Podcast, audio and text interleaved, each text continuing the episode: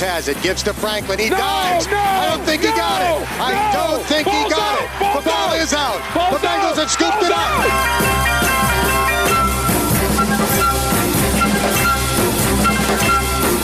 Burrow bouncing in the pocket. His throw caught at the 10-yard line. T. Nice, Higgins nice. straight into the end zone. Touchdown, Bengals. It's a TD. You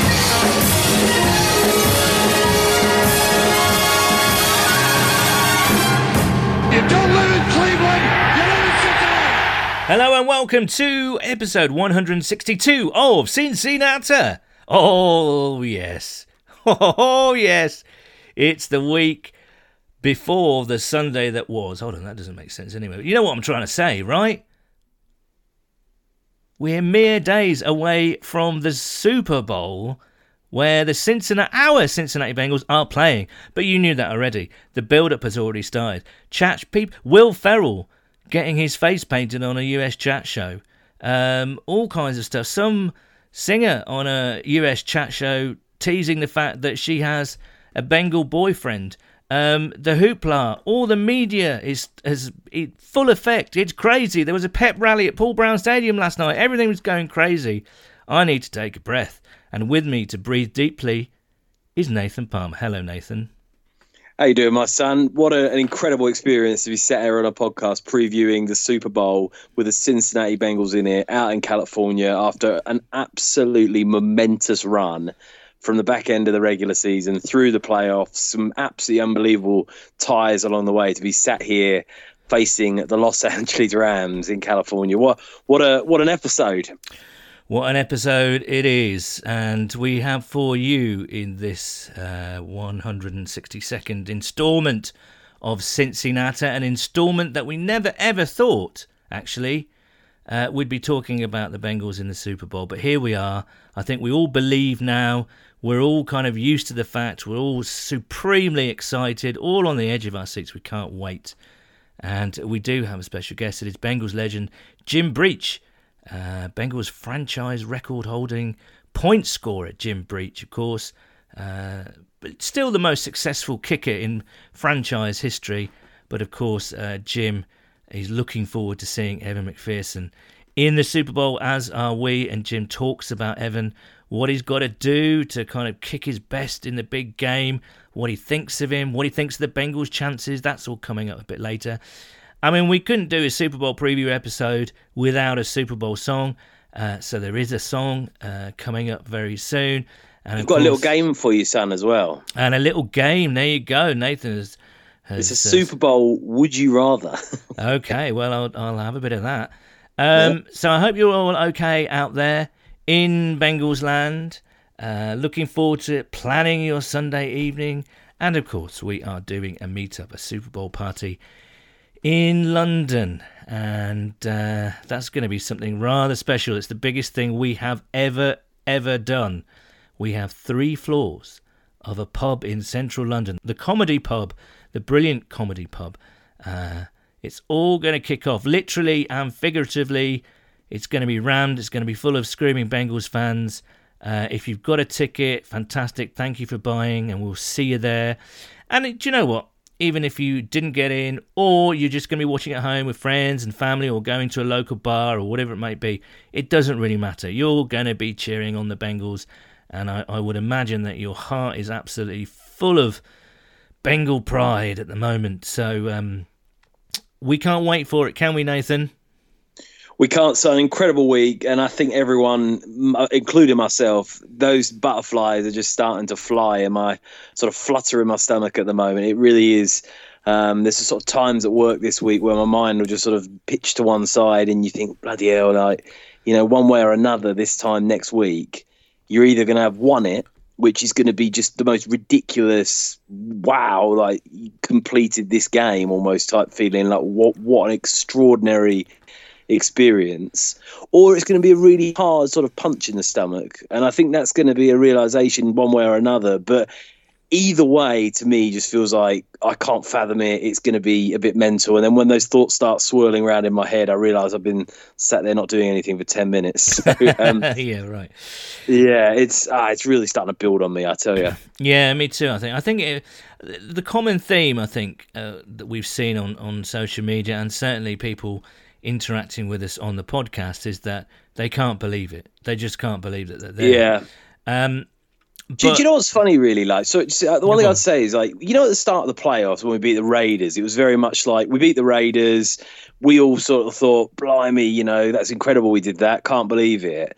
And there was very much the phrase that went round, and we said it on the podcast was house money. You know, anything more than getting past the Raiders, cool, you know, we're not really expecting to go to the number one seed Titans and beat him. If we do, and it's not impossible, cool, that would be extraordinary, wouldn't it? But then you've probably got to go to the Chiefs or the Bills. That's going to be outrageous. And, you know, you didn't ever really, I don't think, consider the possibility actually we're going to be set there in the Super Bowl. And I think the house money thing has gone out the window now because you're in the Super Bowl and you've got to a position now where if you win, it's going to be just euphoria. Like there's nothing yeah, like yeah. it. It'll be the best sporting moment for probably every single um, Bengals fan. I mean, it will be the biggest fan, sporting moment of anyone associated with the Bengals because they've never won the Super Bowl before. No, that's right, so, that's right. you know, it doesn't matter who you are, where you're from, how old you are. If you're Mike Brown or you're some geezer who's started following the team this week, it's going to be the biggest achievement the Bengals have ever had. So I just think that yeah, I don't even know what point I was making. I got lost in the fact that it's such a huge achievement. But either way, now I think because you're in the Super Bowl, it's just all bets are off. It's just a one-on-one not a toss of a coin. It's not as simple as that. But you're going to either feel unbelievable or you're going to feel like absolute dog shit at the end of it. And that's where we've got to. You know, if we lost to the Titans, everyone would be sort of patting themselves on the back, got the playoff win, let's build for next year. And no one would be too bothered either way. Same to a certain extent, if you lost against the Chiefs, you would have felt like, oh, we were nearly there, but you'd be, you know, rolling the dice on next year and free agency and we'd be licking our chops at the prospect of that. But we're there now. There's no going back. And I think that the disappointment of losing a Super Bowl, I mean, you've experienced it as a fan. I mm certainly haven't, that's going to be a real like you know you can talk about next year and the year after, but we're here now. We're on the dance floor. You know we've got our cards out. So oh, it's a yeah. I, I'm I'm just still in shock a bit. Yeah, it's interesting, isn't it? Because every player that we've spoken to, whether it be Chris Collinsworth or uh, you know David Fulcher or Ickey Woods or you know Dave Lapham, whoever it might be from those two Super Bowl teams, they have bitter regrets from yeah, that yeah. day. And so I'm quite focused on the team winning now. I'm, I'm way past the whole kind of, oh, I can't believe it. I can't believe it's there. I can't believe they're doing it. The fact yeah. is that they're there. And like you said, the focus now has to be on winning this game. And I really genuinely think it's a game that we can win. I mean, I think we are slightly. Yeah, I, yeah, I agree. But I, I, I, I wouldn't say I fancy it fully, but I, I think we've got a good chance, you know. Um, you know the one thing that's crazy as well? It, and to, this is on the same sort of theme about can't believe we made the Super Bowl and everything else. The other thing to consider with this is, and I think for a lot of Bengals fans, it would have almost made so much more sense for the narrative of, oh, we didn't make it, but we've got all this, you know, we've got all this um, cap money. We're going to make yeah, a big yeah. run next year, and you'd really think that the Super Bowl is within reach with Joe Boy getting more experience and still on his rookie contract, lot of cap room, etc. The Bengals could really build. The reality is. The AFC is bloody difficult. There's so many good young quarterbacks mm, in the mm, AFC, mm. and to get to the Super Bowl again, one way or another, and obviously the Bengals are more than capable of doing this, but you're going to have to get through Josh Allen, Patrick Mahomes, Justin Herbert, Lamar Jackson. Like, there's some bloody good players. Mike White. In you might, Mike White, yeah, but you, are gonna have to get through some serious talent that's floating about in the AFC, and that you know we you know what the NFL playoffs are like. There's one play here, ball bounces there, you get a dodgy penalty. It's difficult league, and there's absolutely no guarantee. As good as Joe Boy is, and as much as a crest of a wave that we're riding at the moment there's no guarantee the Bengals get back to the Super Bowl anytime soon. So this is just an opportunity that is unbelievable that it's set on our lap. We can we can absolutely win this game. There's, I mean, the bookies have only got the Rams as slight favourites because they're you know obviously in their home venue as well. There's never been a better opportunity really for the Bengals, and I think that's why in my mind now I'm like, cool, blimey, like you know we've broken into the shop here. The, the golden watch is in front of us. Let's just snatch it and run. And yeah. I just, I just think actually this home advantage thing is a bit of a misnomer because surely, Yes, you know, yes, it's not what you mean. like it's not like an NFC championship game or a championship game full stop where the majority, the vast majority of fans in that stadium will be Rams fans. In this case, the Super Bowl is a neutral. It just happens to be at that stadium, and it, Yeah. the crowd will be fairly neutral. I know quite a few Bengals fans have remortgaged their house to go to to SoFi Stadium. I know our very own Dave Cass has done something similar to, to go to LA to the big game. That's incredible. We're hoping to hear from Dave uh, on our online tailgate this weekend. Um, but yeah, I don't. I think the home advantage thing is a slightly, you know, Yeah, I agree. I, I, agree. don't think it's as much of an advantage no, as it would And I- be. I, you know, I, also think that you're going to get a real divide with the neutrals because I think the average neutral will probably want the Bengals to win. They're the underdog. They've never won it before. They're not a big flashy LA team that's gone out and blown all the money in the world on getting superstars across the board. So I think most of America as a neutral will want the Bengals to win. So that will be reflected in the stadium. But any neutrals from LA will naturally probably just go for the LA team. So there's that as well. So I really think it'll be split down the middle. I wouldn't even be surprised if it was a slightly pro Bengals atmosphere, purely on the basis, and this is no disrespect to any LA Rams fans. Like my my in laws are Rams fans, but it's not LA is renowned for a bit of a sort of glory hunting fan base. You know, the Rams have only just come back to LA. There's a couple of teams there. They're not necessarily the most sort of in LA anyway, the most die-hard fans that have, you know, been around forever. They're sort of known for getting like, you know, the 49ers, they were worried about them completely taking over the stadium and stuff. So I think there's going to be a lot of absolutely die-hard mental Bengals fans that are making the trip, as some of which you've just mentioned, that will be bloody loud and will absolutely tear the place down. And I really think that we'll give them, I don't think by any means it's going to be a situation where Joe Boy can't hear himself or, you know, that's a real sort of thing for the Rams. So I think the Bengals will really show up and the fans will certainly help us in that situation. I uh, and also we've just played at Arrowhead, the loudest Exactly, NFL stadium exactly. in the league, in the world, in the Yep, universe. they could probably hear hear Chiefs fans from Pluto or Jupiter or something like that. Do you know what I mean? I mean, Joe Boy handled that fantastically well. I'm not saying it's not a problem because obviously that kind of crowd noise is, but I don't know. I think it's a misnomer. I tell you what, though, Nathan Palmer, I haven't Yeah. really even thought about the game yet. I've been so busy with one thing or another. What- I'm what actually. game? Well, the game, uh, the big uh, Leamington versus Kettering um, game. On, oh no, the Super Bowl, and I, I, you know, I'm approaching delirium, quite frankly here. But uh, I, so I need you to guide me through this. What's, what's the, what are the keys? What are Nathan's keys to the game? Nathan, Nathan's keys.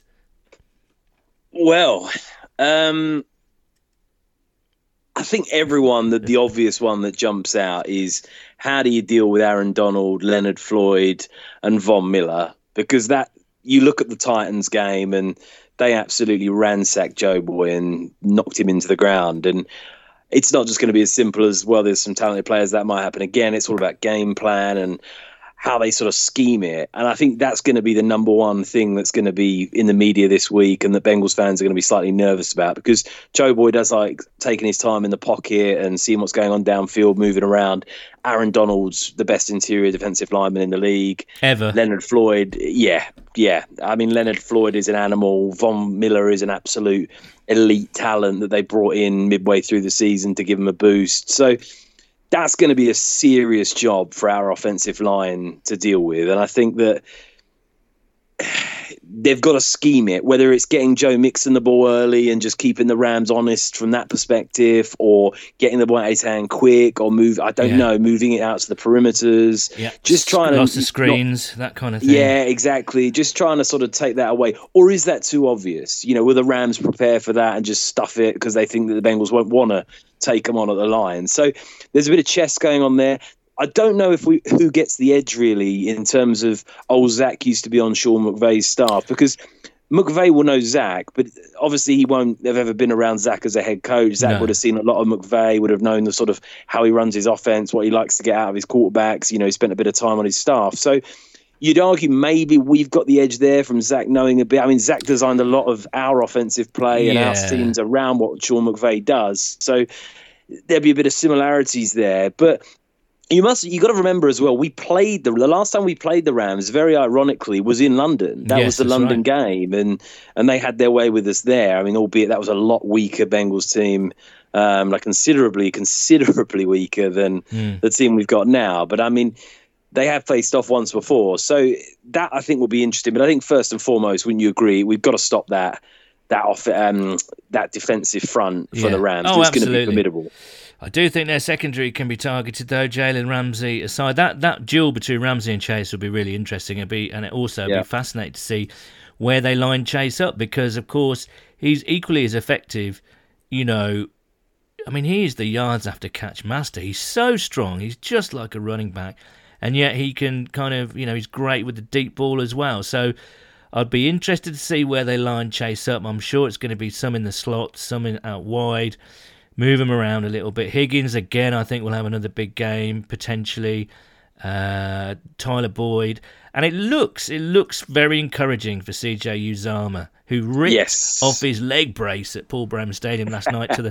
that was unbelievable that was That was hilarious. Uh, and He'll play. There's no doubt about that. I guarantee it. the The only issue is is he going to be effective? Is he going to lose? You know, I can't imagine he's going to be at full speed. Um, I think that's one thing in the off season. Like CJ is definitely going to be on the team next year. He's a huge, vital part of um, the team, both on the pitch and off it. But I do think once you get past him, the drop off is considerable, and I think that we do.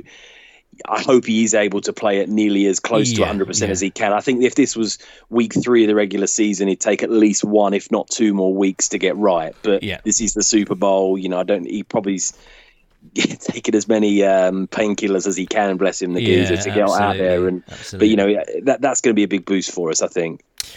Yeah, I think so. It's going to be fascinating. It will be. An, I don't think actually you mentioned the whole kind of McVay Taylor relationship. I don't think it's going to be too. I mean, yes, they're very familiar with each other in terms of approach and scheme and all the rest of it. But I think Zac has said in this uh, in this uh, whole round of media press conferences that. Um, you know, it is. Uh, it's three years since they've been together, and they both Yes, the yeah. teams have changed. Yeah. And, you know, there's still elements of the scheme there, absolutely. But again, I'm not sure whether that's going to be a huge thing come, Yeah. come Sunday. I It's, it, it, it's remarkable with the two of them as well because at the start of the season, you look at Zac Taylor and you look at Sean McVay. Sean McVay taking the Rams to the Super Bowl, always competitive. The Rams, always a th- threat to win it all. And you look at McVay and his coaching tree and all these guys coming across, he's really heralded as this like genius offensive play called uh, caller and stuff. And obviously, that's one of the reasons that Zac got the job, was he came from that sort of factory of thought, and people thought that maybe he, you know we could replicate what he's done in LA. And you looked at the first two years of Zac, and you thought, well, we've got the bad apple from the tree here because it doesn't really look like we've made much progress. Obviously, the first season was poor, the second season was a bit better, but it still wasn't by any means good. And all of a sudden, and obviously after the first couple of games of the season as well, everyone was thinking, oh, I don't know. All of a sudden, you're in a situation where Zac Taylor could win a Super Bowl before Sean McVay, which is, if you would have said that I the know, offseason, I mean, it would have just been inconceivable. I know, right? With the talent and the money and the front office and the spend that the Rams have got in the LA market versus what Zac had when he joined the Bengals, which was a lot of dead wood and, you know, can you, can't you type of situation in terms of the talent on the team. And it's just a remarkable situation that he's a, a football game away from getting that Super Bowl before McVay. And I don't think anyone in their wildest of dreams would have predicted that.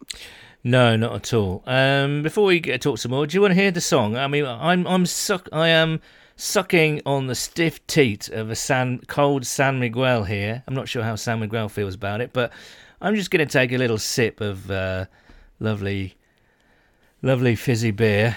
Do you want to hear the song? This is our Super Bowl song. Um, so I apologise. Oh, I'd love to, Sam. I sort of apologise in advance. Are you ready for the Super Bowl, Bengals fans? Aye, aye, Captain! I can't hear you. Aye, aye, Captain!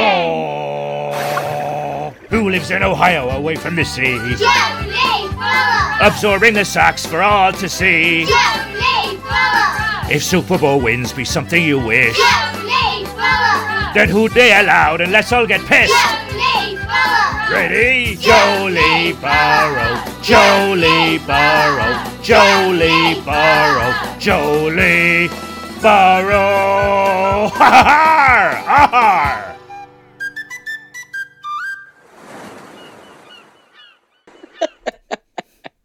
That's not what I was expecting at all.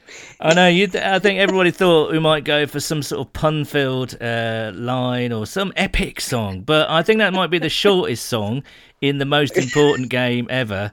It could be the most effective, like it, though. so. I think it could be the most effective. So, thank So you very much. sums, up, it sums up the slightly like crazed mood of all of us at the moment. Absolutely, yeah. Um, big thank you to Mike Smith, who wrote the lyrics, uh, and his daughter, who contributed to the backing vocals, and my niece and nephew, Izzy and Ethan, and uh, Tom McDowell's little boy as well. And you know what? We're getting lovely stories saying that uh, parents of, uh, well, of children, not of, you know, animals or anything like that, parents of children have really bonded during this uh, Super Bowl run. They've just, a lot of parents saying their kids have reached an age that, where they're interested in in sport and they're starting to follow the Bengals because their mom and mom or dad are getting really into it and obviously really emotional they're letting them stay up and watch the games. And there's quite a few stories out there of some really, you know, kind of whole families watching the games, and I think that's absolutely wonderful. So um, that song is called Sponge Joe Smart Pants. So um, another one for the album, Nathan, I think. Um, what else do you want to talk about the game? Keys, Nathan's keys. What are Nathan's keys? I, I think another big key to the game is turnovers, and it, it, that's just pretty obvious one, I guess. But the defense, make no doubt about it. You look at the last two games, which I think the most, two of the most, probably the most impressive wins I've ever seen from the Bengals. Incredible Yeah. wins in extremely high-profile circumstances against two very good teams away from home as much as the spotlight is on Joe Boy and he's in the media darling at the moment, and for a lot of the right reasons, the defense won us those games with the turnovers. You know, that taking the ball off Mahomes in overtime like that was an absolutely genius play.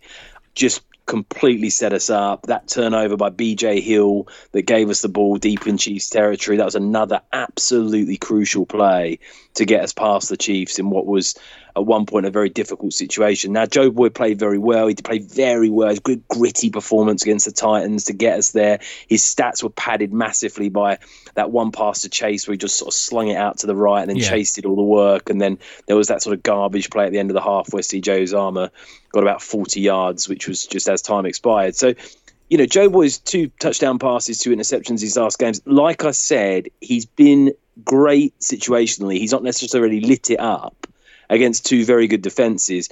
But our defense has just been incredible. I mean, the turnovers against the Titans to get the ball back there at the end for us off Tannehill, that play by Mike Hilton when the Titans were just about to sort of punch it in and he rips the ball off of Tannehill and runs it back. That was phenomenal. And I just think that Matt Stafford is prone to turnovers. Towards the back end of the regular season. He threw some silly interceptions. He had, I think against Minnesota, he had a silly one against the Ravens. They looked a bit all over the place, the Rams. So I think my key to the game is obviously turnovers, but we've got to basically mortgage the house and just ask the defense for one more game Yeah. where they can get a big play, be it a pick six, a fumble in a key area, something just to turn the game around, get the fans on their feet and just turn the game because Matt Stafford will be prone to it. Their run game's not great. I know Cam Akers is back now, but Sony Michel's not. He's not really one of the league's elite backs by any means. So I think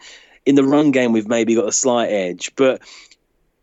Come on, boys! Trey Hendrickson, Eli Apple, Mike Hilton, any of you that are listening, just, just if you can just get that ball out, boys. Get the ball out once, maybe twice. A pick six, good. I mean, if Eli Apple gets a piece, a pick six, the whole stadium will burn to the ground. But you know, I mean, anything like that. I think if we can win the turnover battle, then I think that's just.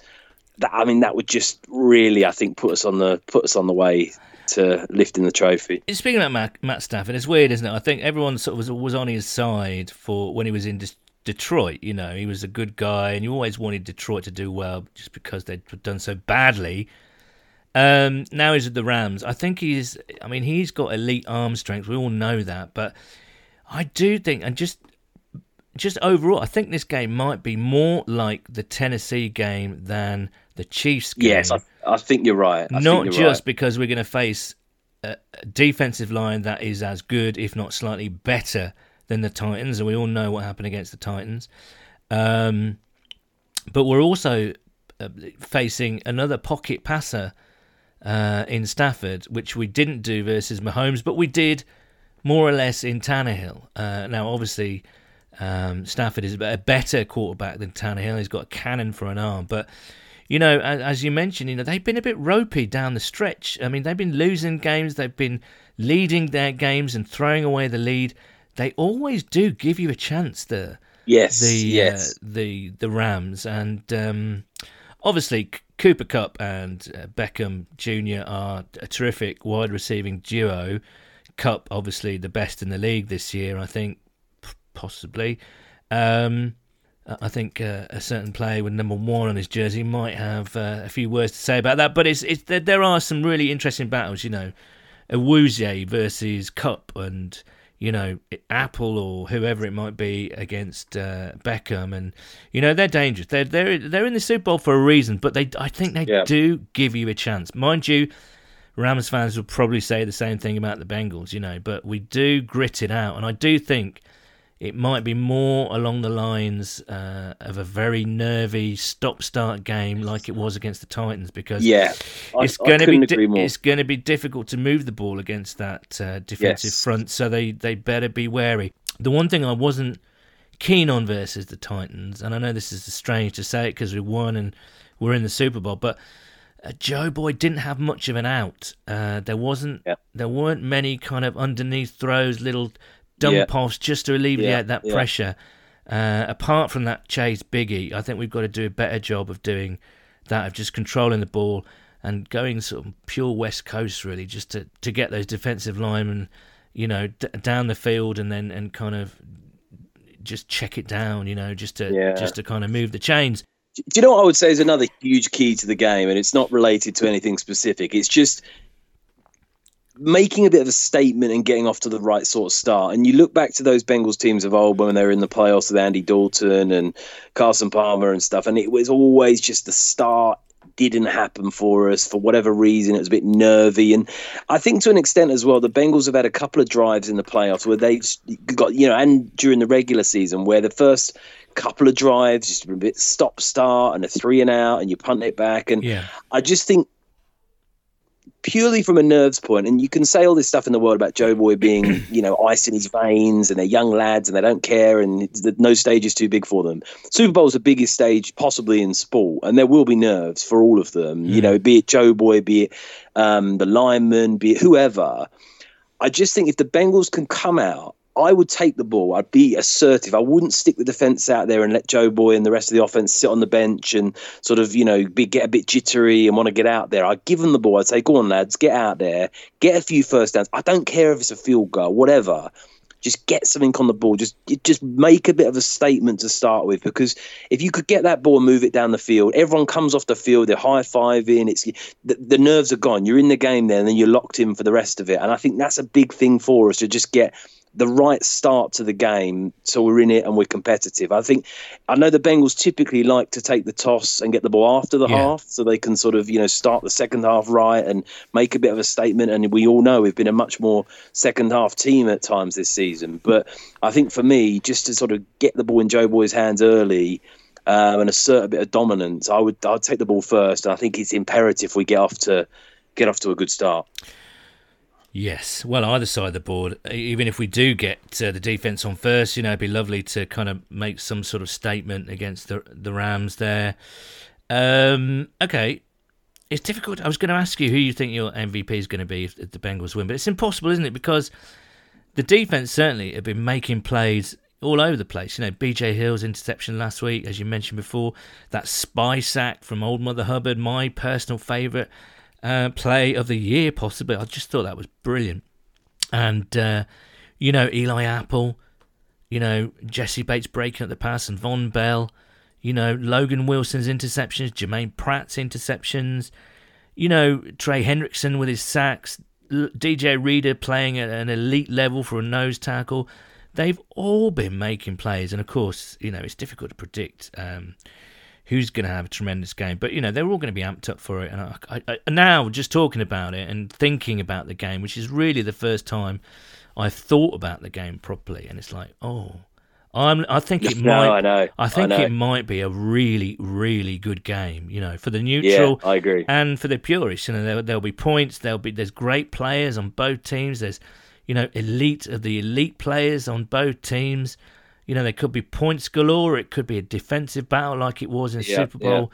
Uh, when we got I think it'd be within our interest for it to be a similar game to the Titans to a certain extent. I think I can't see us doing a Kansas City Chiefs shootout style match against that defense. I think we can score points on them, but I think that pass rush, Jalen Ramsey, they've got a couple of other good players in the secondary as well. I, it would worry me if we needed to score four or five touchdowns to get past Yeah, them. I'm not yeah. sure we could do that. I think if it was a Titans game where it was 21 18 or something like that, I think we could manage that. I think we can score three touchdowns. I think maybe you know a couple of field goals on top. But uh, I don't like the look of it in a shootout, to be completely honest with you. But you know, the one- the one thing I'd say as well, I tell you what, you asked me the question sort of loosely about who do I think could be the MVP for the Bengals. yeah, The interesting thing here is we know we were saying that Joe Boy's been pretty good in the playoffs. He's he maybe not lit the world on fire, but he's been very, very good.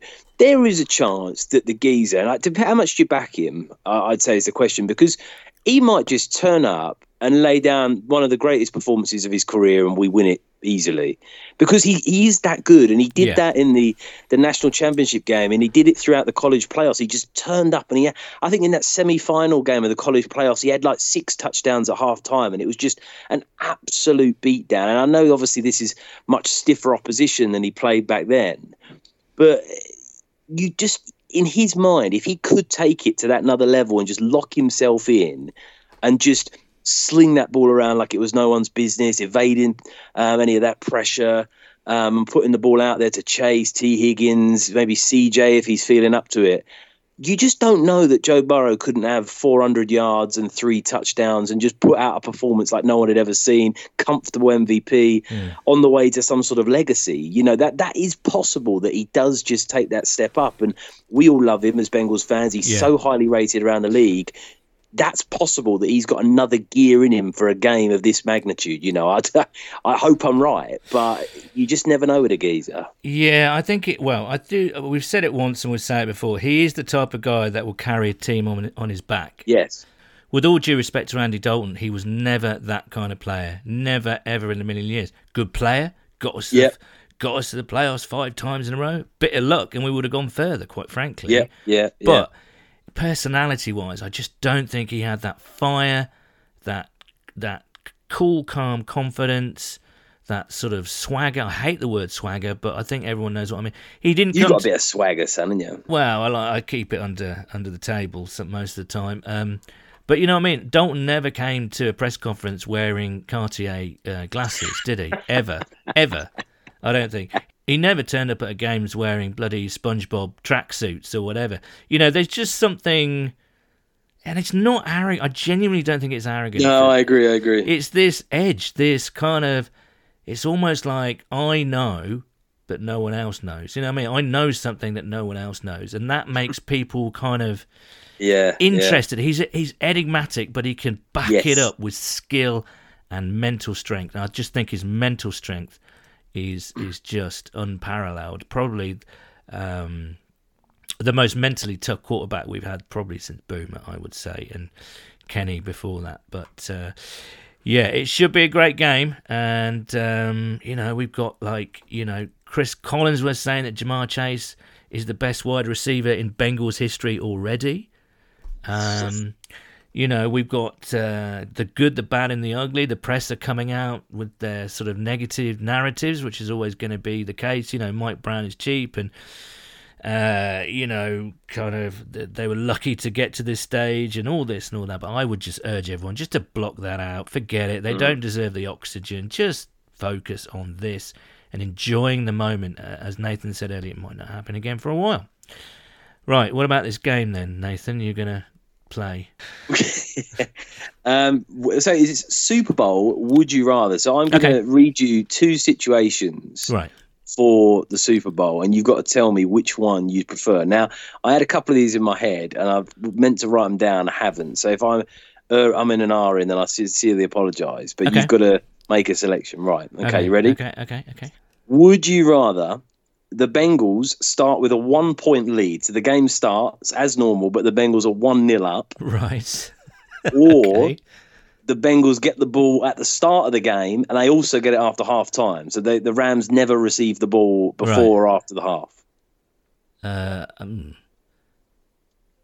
so that, that so the first option is they're one nil up. Yeah.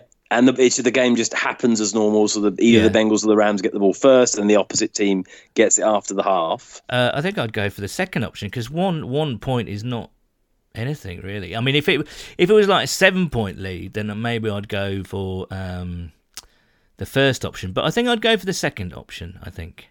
Okay.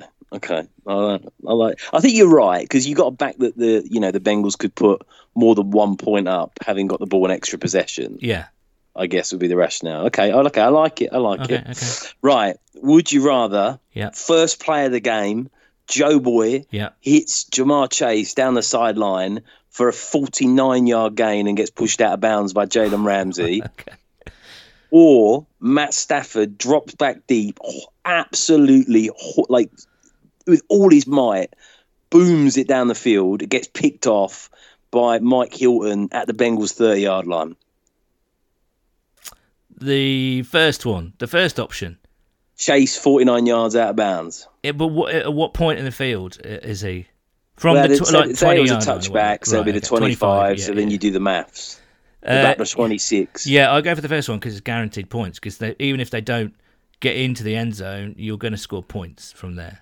I think. Okay. All right. Next one. Would you prefer Yeah, the Bengals to start with a two point lead yeah. or they are allowed an extra man on the field for the whole game, but that extra man is you? Okay, you okay. they'd have to account for you that you're still a human being, like a man. Like you, you know, you're a decent sized lad. Like you could cause problems. Not quite the problems that the Rams would uh, appreciate. I don't if you're think. running at Stafford, he's still got to count for you, isn't he? If you're unblocked, Yeah, no, that's true. I'm still like, going. you- I'm still going. and he, was, he flicked you off. He'd still have to. That's an extra half a second for him to flick you away. No one's flicking me off in front of a world audience, Nathan. That's that's a private matter. That is. Um, I would still go for the former. I'm afraid. I mean, I, You go for I, the two points. I appreciate the confidence in my abilities and my athletic prowess, but no, I'm going for I'm going for the for I'm going for the former. I think. Yeah. Okay, the last one, on. the final one. Would you rather? Would you rather, Yeah. or would you take? This is a slightly different one. Okay. Would you take the Bengals start with a seven-point lead? Yeah. So that's obviously you know sizable little lead for the Bengals. Yeah. But in order for them to do so, Evan McPherson is subbed out as kicker for Chad Ochocinco. So I go over that again. Go over that again because that's quite a So complicated one. Okay. you can either say yes or no to Yeah. would you select this as being the option. Okay. Yeah. Yeah. Yeah. Bengals start with a seven point lead, which obviously is fantastic. Yeah. But in order for it to happen, they have to sub out Evan McPherson as kicker in favour of Chad Ochocinco. So we've got a seven point lead, Yeah. but for the whole game, Ochocinco is the kicker. Would you take that, yes or no? Ooh. No. Yeah, I'm probably just about with you. The romantic in me says yes, of course, get Chad on because he could also play do wide the receiver. extra points just about. Yeah, yeah, yeah, yeah, but not like you know, if it comes down to field goal from like fifty odd yards away, then I'm not trusted. You know, he'll probably still be on the sidelines eating a Big Mac. Do you know what I mean? And uh, telling everyone that he loves them and stuff. You know.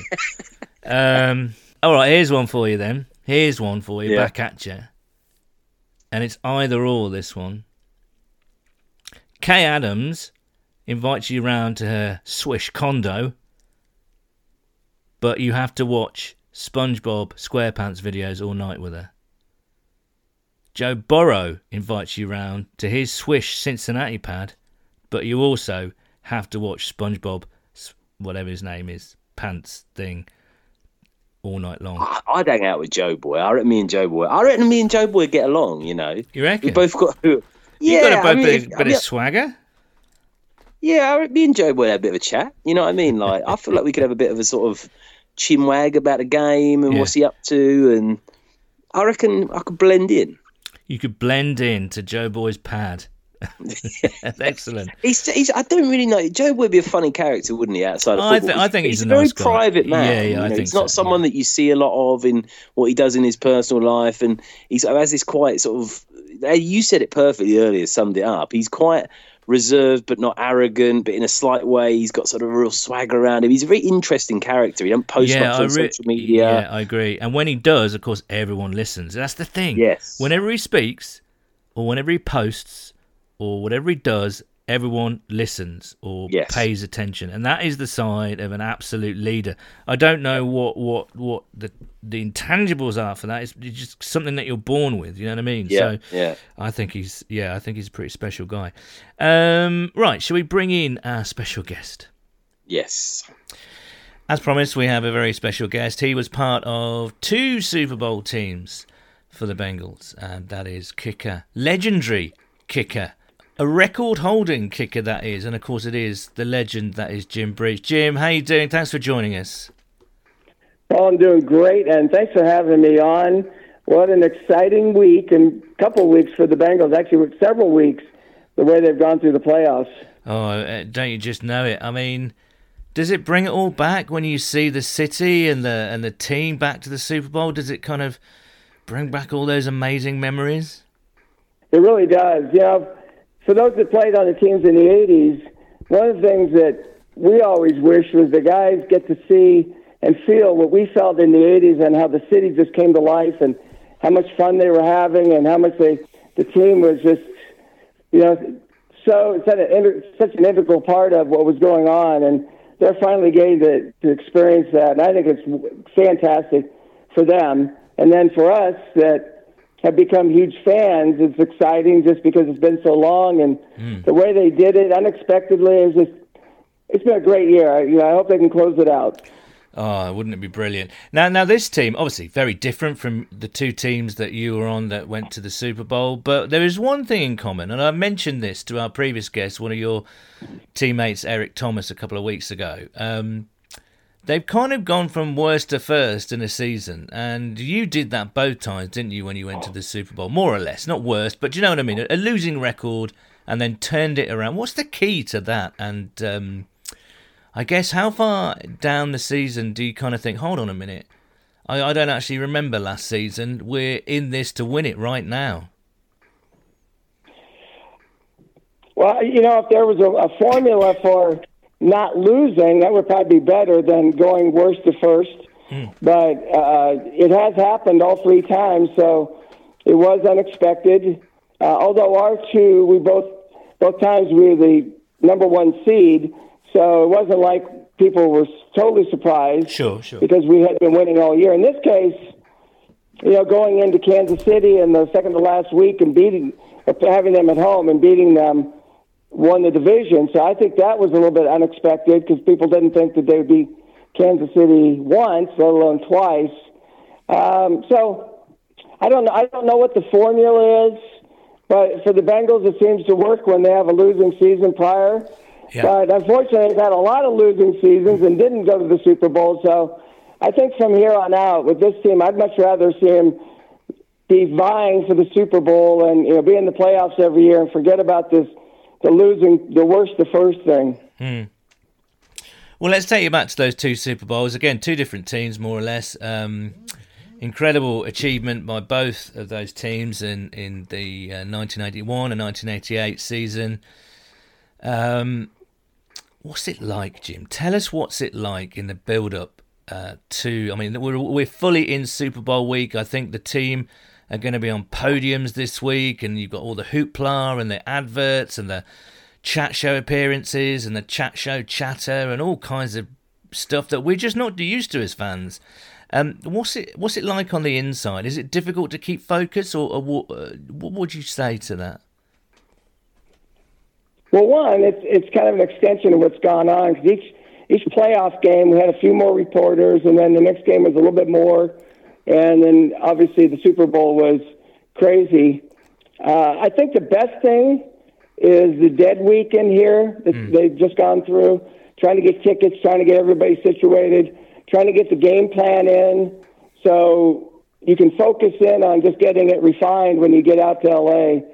Um, it's it, it can be a little overwhelming, and for young guys particularly, I think it can be a little overwhelming. And and ultimately, you need some guys like a Joe Burrow to step up and say, "Look, yeah, this is a big deal, but we're here to win the game.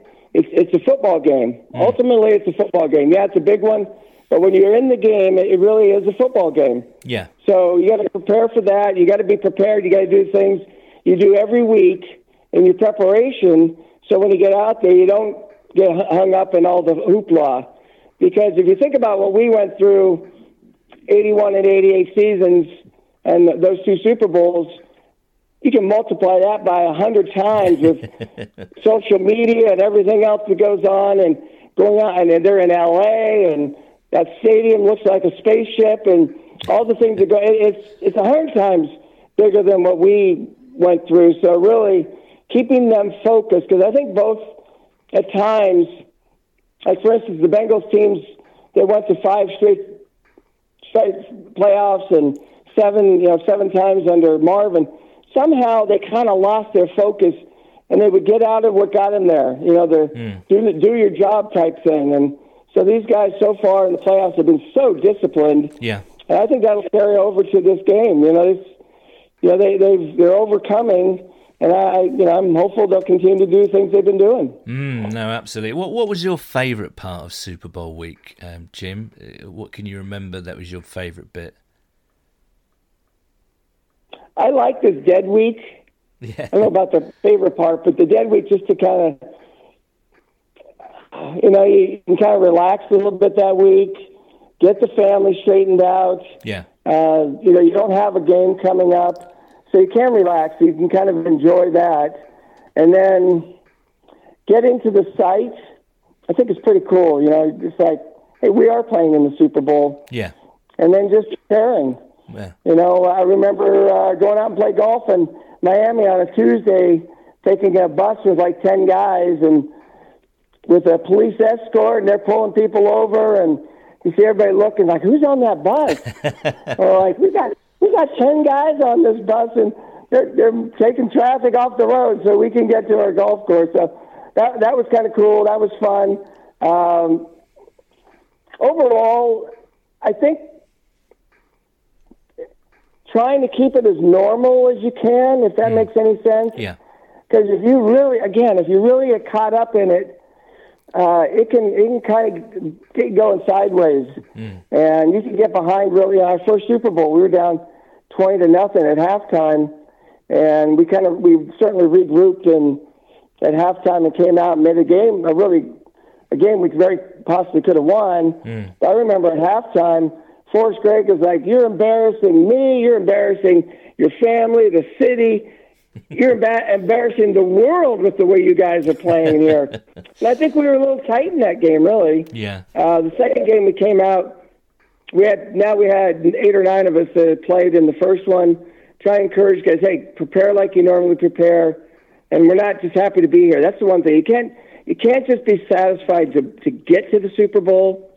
You want to be because I can tell you now that I'm 65. It is very bittersweet. I mean, it was unbelievable seasons that got us there. We had great teams, but we came up short, and it hurts. It hurts, you know. And then uh, to think that the '88 one, Super Bowl 23, kind of put Montana up on that pedestal with that drive of 92 yards, Yeah. and so you know, I mean, it was it's all great. Get back to your question. It's all great. Um, but the winning, if you win it, that's that's really what it's about. Yeah, absolutely. Jim, you're a kicker. You're a very, very good kicker. You hold the Bengals uh, franchise record for the most points scored. Um, you were pretty good in the Super Bowls as well, I have to say. um, you must be absolutely because it's your area, it's in your wheelhouse. You must be incredibly excited about Evan McPherson, right? I love Evan McPherson. He's my hero. Oh my gosh, this kid has done so well, and he's so composed. And obviously, the big moment doesn't impact him, and mm. that's the biggest thing. Whether you're a young guy or not, you know, some guys handle it really well, and really for kicking, the mental side is what separates guys. Mm. And Evan has it. He has it. And to me, he's as close to Justin Tucker as there is in the league. Oh wow, yeah. Right, Now we'll right. get to see. We'll get to see over time. Uh, you know, if he can continue, which I have no doubt he will. But I think he's going to be just have a phenomenal career, and he will pass me like I'm standing still in uh, total points. What do you what do you, what, do you say to him, Jim, going into this Super Bowl? If you had, or actually, have you have you spoken to him? Have you had a chance to meet the the guy? I have not met him. Right. Just like Kenny Anderson hasn't had a chance to meet Joe Burrow. Oh, I suppose because of Yeah, of all COVID. these yeah. COVID, uh, yeah. So we haven't. But I've texted with him off and on. Yeah. And usually it's me just praising him and you know, thank you for that great kick and you know, you're my hero type thing. So I've had those types of things, and he just said, "Hey, thanks, Jim, appreciate it." Um, one one thing that Jan Stenerud told me, he was doing some broadcasting for uh, Scandinavian TV and or radio. I can't remember which. But we got a chance to just sit because I didn't have a whole lot of people at my table Right. on media day, so it was just he and I kind of hanging out. And he said the one thing I would say is in the Super Bowl, if you if you have a big kick, just think that everything's going 100 miles an hour, and just make sure you slow yourself down Yeah. because you see that at times where guys get going faster, whether it's just kicking or, you know, in any position, guys kind of get a little bit ahead of themselves. And so I did have a kick, you know, 40 yards, hmm. three minutes to go in a tie game. And that kind of went through my mind. Before I went out there, I thought, all right, make sure we just slow it down because everything's going fast. And was able to do that, made the kick, put us up, and unfortunately, Montana took him 92 yards in Rice. Yeah, uh, I'd rather not talk about that, Jim. Shall we? Shall we not talk about Yeah. that? Yeah, I'm fine with that. I'm fine. what? Um, so that that would be the advice that you give Evan for this Super Bowl, if you were able to just kind of take your time, take a breath, do things the way you were doing. Don't let the occasion get on top of you. Just treat it like a normal kick and take a breath and slow things down. Absolutely. Yeah, it's funny. In three games, I played in five playoff games. I had 11 attempts. In three games, he's had 12. Mm. So he's had he's been out there so many times that he's he's gotten into a really good rhythm. So I have no doubts he'll he'll do just as well as he's been doing. Mm. He's really exceptional. And you know, Paul, they said it was a big reach that the Bengals took him in the fifth round. What a mistake that was. now what the experts are saying, and this guy's really good. He's he's impacted this season immensely. I think that's it. You have to judge a, a draft pick by the impact that he makes, right? And what an impact that Evan has made. I mean, he's become a, a cult hero. He's a very lovable, funny, confident young man, and obviously he's got the talent to, to back it up. Just finally, Jim, um, what's your prediction for Sunday? Have you got one? How are you feeling about it? I think it's going to be a close game, uh, and I see the Bengals winning by three. Okay. And if it's on a McPherson field goal, Okay. that would be awesome. That would be awesome. All right. I, I don't have a score. I think it'll probably be somewhere in the 20s, but I wouldn't be surprised if it's like the San Francisco and LA game, you know, 2017, something like that. Right, right, right. Oh goodness me, another nail biter. Oh well, well there we go. That's the way of things this year, I think. Um, Jim, thank you so much. I mean, I as as I mentioned to you off off mic uh, when we first said hello, I can't quite believe I'm talking to you. You uh, you were such a fantastic player, and I grew up watching you. Uh, I don't know whether that makes you feel old, weird, or or kind of proud. I don't know, but uh, I hope you take it in the right way. Um, No, I, you know, Paul, I'm, I'm kind of more curious as to what made you a fan in the 80s of the Bengals. Well, I've told that story many times, so I, will- I will I will tell you off uh, mic when I uh, when I when we finish this interview. But for now, you'll have to come back on again, Jim. We'd love to talk to you again at some stage. Um, Jim Breech, ladies and gentlemen, a bona fide legend. Thank you so much, Jim. Thanks, Paul. Appreciate it. Well, there we go. Brilliant stuff from the legend that is Jim Breech, the uh, franchise leading point scorer for the Bengals. And it's just wonderful to hear that he's ex- as excited as us, as the team. He's he's kind of you know as a former player, he's just delighted that they're back there and he can see what's going on in the city and you know he loves Evan McPherson and all that sort of stuff. I mean that was delight. I really loved talking to to Jim, and I hope we can do it um, Go on, Jim. again. Right, shall we get to your correspondences? Um, right, let's start with all at Armaduke Panache. Solid handle. Same game plan as the last three games. Keep Joe upright ish, no mistakes. Hold your nerve, wait for the chances to make a play, and take them. Slam dunk, slam dunk the funk. Solid handle. No nerves at all. Excited to be with the other 1,235 people on Sunday at the Comedy Club. It's going to be rocking. See you Sunday, gents. Duncan, I hate to let you down, but there's not going to be 1,235 people there. Uh, it might sound like 1,235 people, but it's not going to be 1,235 people, unfortunately. But yes, you will see me there. Looking forward to seeing you, mate. Shall we try and go for three solid handles in a row? Cool. I maybe I'm not sure. What a, what a start to the sh- to the correspondences segment. Scott Gibb at Scott Gibb one. Not a, not a solid handle. Oh, what a letdown. Really looking forward to getting down to London town and seeing all y'all's pretty faces. I might swing by the Admiralty for a beer on the way to the venue. Who fecking day? Bring the VL home, boys. Got a feeling Scott. Scott. might get quite drunk on Sunday. Might gonna be gotta behave, Scott. Gotta behave. Ken Troop at Super Trooper sixty four. Oh, I thought that might be a solid. I like that. I was tempted. I was tempted, I do- but I do know, like I can't be giving out solid handles too easily. Like people No. start well, it's talking. the Super Bowl, man. You've got to be charitable. Yeah, people start talking. Yeah, I'm a bit like Joe, but you have to uphold your integrity. You can't just be, you can't be giving solid handles out all the time. You know what I mean? Right, key is keep trusting the coaches and keep calm and carry on. Just continue playing confident, nerveless football like we have in the last few games, already winning the media and pre-game stuff. And uh, as the best uniform for the game, it's no contest. That is very true, Ken. Um, mind you, I have been in, in a bit of a Bengals bubble. I've, I've seen the odd interview with Andrew Whitworth, and this is likely to be his final game as uh, as an NFL player. So Well, what what a final game for him as well. You couldn't make that up, could you? absolutely. Couldn't script it. John Plymire at Plymire98. For a 45 year old who was alive for the previous Super Bowls, I only remember 88, and who suffered through the 30 years of never returning, there is an odd sense of calm. A feeling that this team will win it all. They might not, but the something bad is definitely going to happen is gone.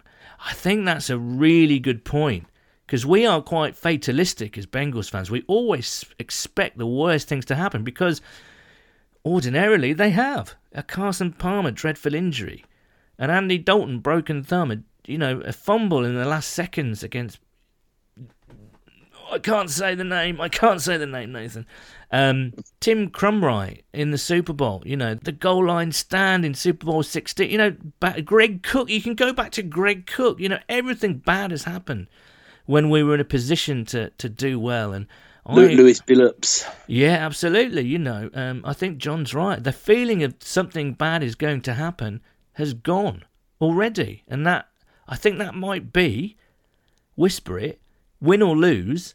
That might be the best thing that's happened this year. We're no longer thinking along the lines of what what what what's going to happen now. What bad thing is going to happen now? They they've turned that around. That's that's quite a remarkable thing, I think. Uh, Corley lad at Corlette Mark. Uh, keys to the game is defense and turnovers. If we can restrict the Rams' offense to 20 points, we have a great shout. Pretty relaxed about the game. Flying out to LA to catch the game and soak up the atmosphere. Anyone got any ideas for a Bengal fan friendly place? Corley lad, Oh, we will be in I- touch. We will be in I- touch. I know a place in LA that is a massive, massive Bengals bar. Yeah. Um, they're, they're a group of Bengals fans called Bengals West, and they meet at oh, I think it's called the Five Lion Tavern or something like that in Pasadena. It's Yeah. incredible. I mean, you probably have to book. It's I think the last game they had to hire out another bar over the road because it was so Yeah. mental. But they're called Bengals West. They're on Twitter. I've been to a couple of games there. It's phenomenal atmosphere. Um, Right, so well- just look them up. Well, we'll be in touch, Mark, uh, with some suggestions for you, mate. Chris Hood at uh, Who Day CP. I still can't believe it's happening. I can just remember the last time, but this time is more intense and there's so much more information and interaction. Going to be an emotional night. Stuart Davis at Stu Davis. Just enjoy it every last second. Let it all sink in and cheer the boys home from 5,000 miles away. Who Day? Absolutely, Stu. Uh, Rob Hill at uh, 3003. Rob. Not What- a shocking handle. Watching at home with my boy. This week is dragging. Seems like the KC game was a month ago. I love being the underdog. I think Kupp is as dangerous as Donald and Miller. Uh, Stuart Finney at Vindog underscore seven. Uh, very nervous, but this team has loads of character. Uh, so believe we can do it. Well, there we go. Tom Lawrence at Tommy Jalapeno. Solid hand. Imagine the bruises if we do it. Well, yeah, well. this is why I'm not going to stand next to Nathan during the Super Bowl party. I, or at least if I do, I think I'm going to come padded up because I might get punched, head butted. Rob, I'm gonna Ma- find you in that bar Sunday. You worry. uh, well, no, you will. You will. Sean at Disciple of Ange. I still don't really think it's sunk in. I like. I can't process there's an actual game or strengths or anything like that. Believe it, Sean. It's coming, my friend. Uh, Bianco Verde. Bianco Verde. Solid handle. Two evenly matched teams, in my opinion. I think it will come down uh, to who wins in the trenches and can force more turnovers. Joe will be under pressure for sure, but so will Stafford. I think the Bengals Bengals edge it and get a strip sack or a pick six at a crucial moment in the game. Cool. CJ, who CJ? I can't believe it. Nerves have kicked in and there's still five days to go. Have a Super Bowl tradition going away with friends to watch it, and this is the first time one of our teams has made it. So there'll be a few honorary fans for the night. Enjoy yourself, CJ. Have a good time, Sam. Viking Wayne at Viking underscore Wayne 84. Couldn't get down to London for the meetup, so going to a bar in Manchester with a few friends. Victory cigars at the ready. Nerves haven't kicked in, but they will do Sunday. Have a great time, Wayne. Uh, Paul Pringle at Bantha 21. Solid handle. Keeping Kupp and Beckham busy, as well as Jefferson and Higbee. And pressure, pressuring Stafford into keeping Kupp and Beckham busy, as well as Jefferson and Higbee. Actually, Jefferson, no one's really mentioned Jefferson. He's had a solid season. And pressuring Stafford into areas key for the D. For the O, I'd like to see a lot more use of Chase over Mixon on first and second down. Uh, my main hope will be McVay's bonkers touchline calls. Jamie at Traquart Beast, I think they'll struggle to get the run going versus our front, so it's uh, going to be an uh, going to be on Matt Stafford to win it for them. I trust Lou to show him things he's never seen before. Uh, then it's on our offense to take off, uh, take over. We still need to convince the Rams that Ramsey is uh, going to be two. Here's another either or question for you, Nathan. Would you Yep. take a uh, the, the scores are level at the start of the, th- of the third quarter?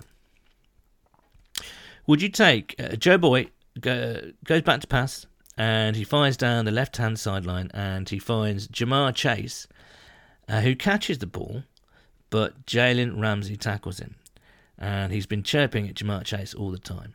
Uh, so Ja'Marr Chase turns around and clocks him with the most ferocious but exquisite and beautifully targeted uppercut, sending him into La La Land and out for the count. Or would you take a similar situation, but Ja'Marr Chase going all the way for a touchdown? Oh, of course, Chase. You get ejected, which would be shocking. I'll take the touchdown all day, son. I'm taking the uppercut. Um, Sean Whitehead at Sean Whitehead. I usually sit down and watch it on my own. This year I have family coming over.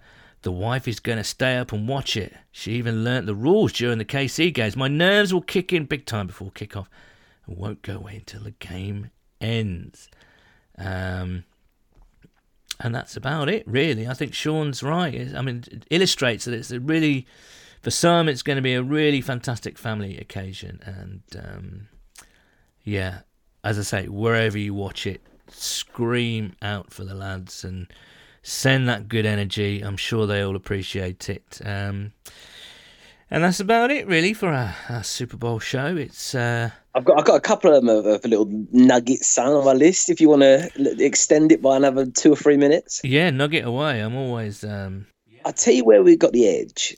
And we haven't talked about this. We've got the edge at kicker. McPherson is absolutely firing on all cylinders. I don't think the geezer could be more confident if he tried. So that to me is a big plus for us. But on the other side of the ball, Matt Gay, the Rams kicker, very, very good in the regular season. I think he was 32 or 34.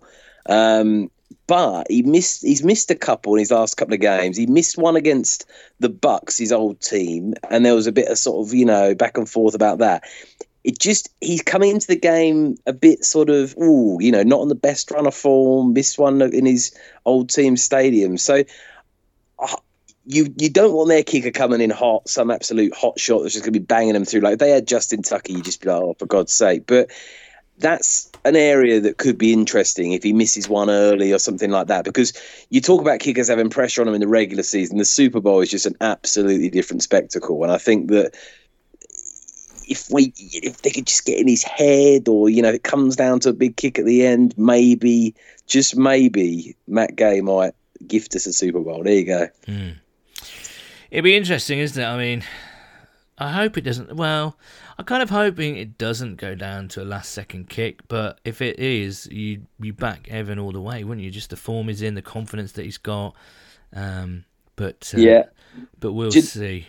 One, one other nugget that is Yeah. a big thing to watch tyler higbee their tight end in a similar vein to CJ Uzomah, he's got an injury similar one to cj but they're less optimistic about him playing Oh, okay. Now he's their absolute third down weapon. The, Matt Stafford loves going to him on third down. He's a big part of their offense. So that's one to watch because if he doesn't play, that is a bit of an opportunity for us. They're hmm. taking a weapon away from him. So that's one to watch throughout the week to see if he's able to go or not. I don't think he practiced um, last week, and a few people are saying I think Sean McVay said that he didn't think he'd practice this week. So if he does play, a bit like CJ, he might not be in the best condition. So that's sort of a toe for toe, really, with um, sort of where we are in that situation. But apart from that, there's just one last thing I want to say is, and I've said this all year, and I can't believe we've it's made it all the way through to the Super Bowl and it still holds true. It is an absolutely unbelievable blessing that the Cincinnati Bengals win the Super Bowl with only four players that I could name off the top of my head that aren't going to be in it due to injuries. I mean, the fact that the health of this team in the Super Bowl, having played what 20, 21 games or something Yeah, yeah. ridiculous like that, the only four players I could think of: Larry Ogunjobi, Joseph Ossai, um, Jordan Evans, your boy, and Riley Reiff. I, I, am I missing anyone? Obvious. I mean, there might be the odd player that's. Uh, I know Joe yeah, Batch there- went yeah, down. Bless yeah, him. Joe Bachie went down. I mean, Yeah. there might be Stanley Morgan this week. Uh, I, I, we'll see about Cam Sample. Um, you know, yes, But but, I mean, uh, your point still on the whole, stands. I mean, you know what I mean? none. Ogunjobi, probably Ogunjobi and Reiff are two quality starters, but they're not Yeah. any of our elite players. The fact we've got all our elite boys out there firing, your Trey Hendricksons, your Joe boys, your Mixons, um, obviously your Chase, your Higgins, your Boyds, they're all there. They're all ready to go. I mean, if you're going to ever have a better chance, it's going to be here and now And you've you've rode that. And I think with injuries, it's always luck. You can talk about strength and conditioning, but sometimes it is just you know the way that the way the foot lies on the ground. So incredible. When I think fair play to the strength and conditioning staff, and again, what an opportunity based on the fact that we are going into this game fighting fit. Yep, you said it. I mean, it's a stark contrast from the last few years, isn't it? Where everyone seemed to be dropping like flies. Actually, did you see that story? Just to uh, just to uh, link it to to what you were saying about injuries, they did explore the idea of uh, bringing back Geno Atkins when uh, Larry Yes, Ogunjobi yes, went yeah. down, but he still hasn't quite recovered from that shoulder injury. Which absolutely explains why he's not been in the NFL this year because that injury Yeah, is still lingering. yeah. What a shame! That would have been quite something, wouldn't it? Um, Oh, but you're right. Well, I think all our boys are ready to go. I think we're ready to go. Um, I can't wait personally. I'm really looking forward to it. Looking forward to the game itself. Looking forward to all the hoopla and the fun and the excitement. Uh, again, if you're coming to the comedy uh, pub this weekend, it'd be great to see you all. There will be an email uh, sent out uh, via our ticketing service, just to let you know if few, you know, things what's going on in terms of food, the bar, uh, spaces that we've got, you know, kind of just a few kind of house rules as well. So look out for that in the next couple of days. Uh, and e- as I say, even if you're not coming down to London on Sunday, um, and wherever you watch it, just scream your head off. Have just the best time and enjoy the moment and just enjoy the experience. And uh, of course, we will be back next week to dissect everything. Hopefully, we'll have a Lombardi in our pocket, um, but we'll see. Um, oof, here we go then, Nathan. This is it. It's the, the deep breath before the plunge. Yeah. Um, no, no, it's gonna be it's a, it's a very very surreal experience for us to close the podcast out like this, knowing that you know either way we're going to be discussing either a Super Bowl win or a Super Bowl loss um, for next week's episode. I mean, we've been doing this now for what four years, 162 episodes. I think you said at the start. I yeah. mean, it's a very very surreal moment. I think you summed it up perfectly there. Just to everyone, just enjoy it. You, like, we may never make it again, you know. Yeah, yeah, yeah. and if it takes another what thirty-two years, I mean, half of us will be dead. Speak for yourself. I'm only twenty-two. Uh, anyway, so I mean, yeah, it, I think just enjoy it, lap it all in, and. Yeah. I think we've got a really good chance as well. I don't think by any means we're massive underdogs here. We've got an absolutely um, golden boy in Joe Boy. Um, I think it'd be a great game, and I'm I'm absolutely thrilled to to watch it at the comedy pub. And a massive hats off to you, I'm sure, from all Bengals fans, Sam, for what you've put on um, this Sunday. It's going to be an incredible venue. Um, it looks fantastic, and I know they'll take great care of us. So can't wait to watch it with you all. And uh, either way, I know it'll be an incredible evening. Uh, I can't take all the credit. Uh, we have got a, a team of people working with me, so um, thank you to them. But yes, we will see you on Monday, where we will know whether we are Super Bowl champions uh, or not, as the case may be. Um, thank you so much for listening. Thank you, huge thank you to uh, Jim Breech. What a treat for a guy that grew up with that team. What an absolute treat to talk to him. And uh, again, thank you for listening. Enjoy the game. We'll be back on Monday. It is a Who Dey from me. And a Who Dey from me. Cheers, guys. And it should also be noted that the views and opinions expressed within this podcast do not reflect those of the Cincinnati Bengals organization.